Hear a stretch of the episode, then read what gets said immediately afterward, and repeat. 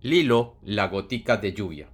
Había una vez, había una vez, una gotica de lluvia que se llamaba Lilo. La gotica Lilo vivía en lo más alto de las nubes junto con su hermana gemela Cassie. Dicen que Lilo era muy parecida a su hermana, y muchas veces cuando las veían juntas decían, si es que se parecen como dos gotas de agua. La verdad es que Lilo era un poco diferente a su hermana. Cassie era una aventurera empedernida, y Lilo no. Casi esperaba ansiosamente cada oportunidad para viajar a la Tierra saltando desde la nube.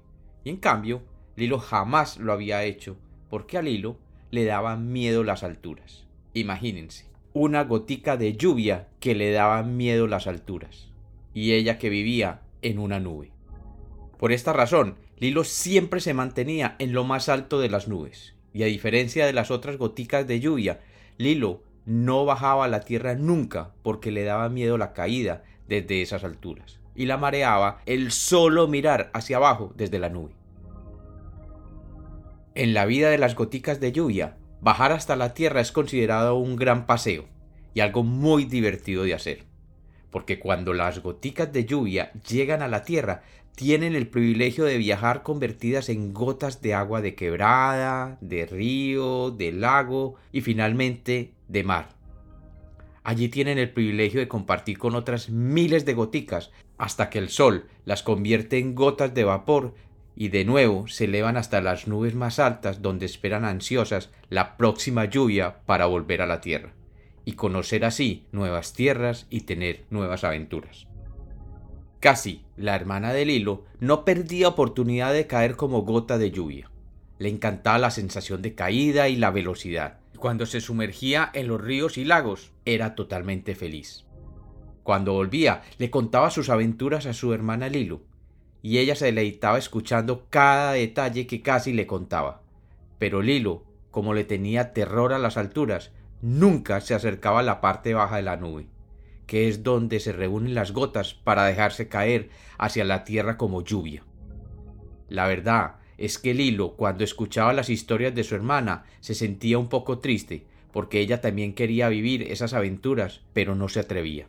Un día, Lilo se encontraba en lo más alto de la nube cuando llegó una de sus mejores amigas, Iris. Iris era un rayo de sol, y le gustaba ir a visitar a su amiga Lilo desde hacía muchos años. Lilo y Iris habían aprendido a jugar juntas porque cuando Lilo se quedaba sola en la nube, Iris bajaba a jugar con Lilo escondrijos entre los algodones de las nubes. Cuando Iris llegó, notó que Lilo se encontraba algo triste y le preguntó qué le sucedía. Ella le contó que casi se había ido con las otras goticas de lluvia y que ella ese día se sentía muy sola por eso. Y que había tratado de ir con ellas, pero cuando vio la altura desde la parte baja de la nube, se había arrepentido porque le daba miedo caer desde tan alto.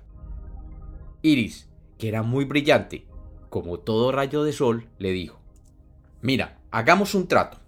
En la escuela yo tengo una clase que se llama física y aprendí un truco que podemos usar para que tú puedas bajar a la tierra sin que te dé miedo a la altura y sin que sientas la velocidad de caída. La próxima vez que tu hermana y las otras goticas de lluvia vayan a saltar hacia la tierra, tú te haces al final de la cola y cerrando los ojos saltas. Y yo te prometo que yo haré que bajes muy lentamente. ¿De verdad me prometes que bajaré lentamente? dijo Lilo. Te lo prometo, le contestó Iris. Unos días después, una gran cantidad de nubes se preparaban para hacer una gran lluvia, y llamaron a todas las goticas disponibles.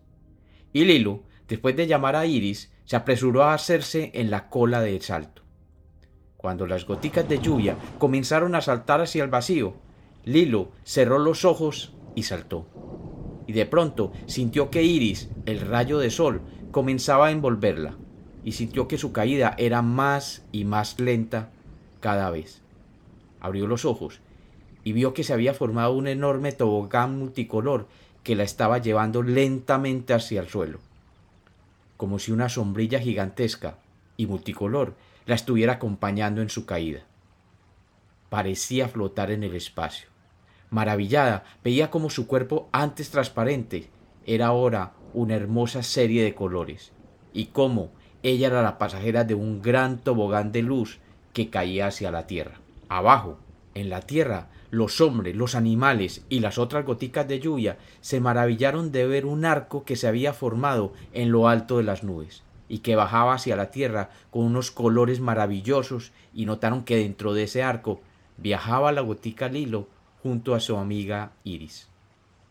Cuando llegaron al suelo, Lilo corrió donde su hermana Casi y convertidas ahora en gotas de agua de riachuelo, comenzaron su lenta aventura hacia el mar. Pasaron por ríos, lagos, lagunas y finalmente cuando llegaron al mar, Iris y los otros rayos de sol las elevaron de nuevo hacia las nubes. Desde esos tiempos, las gotas tímidas como Lilo, cuando desean viajar a la tierra, llaman al rayo de sol Iris, el cual se acerca a ellas y forma lo que hoy conocemos como el arco iris, un tobogán de luz para las goticas que le temen a la altura. Así que, cuando veas el arco iris, recuerda que allí, en ese tobogán de colores, viene viajando la gotica Lilo y sus amigas. Y como los cuentos nacieron para ser contados, este es otro cuento de Había una vez.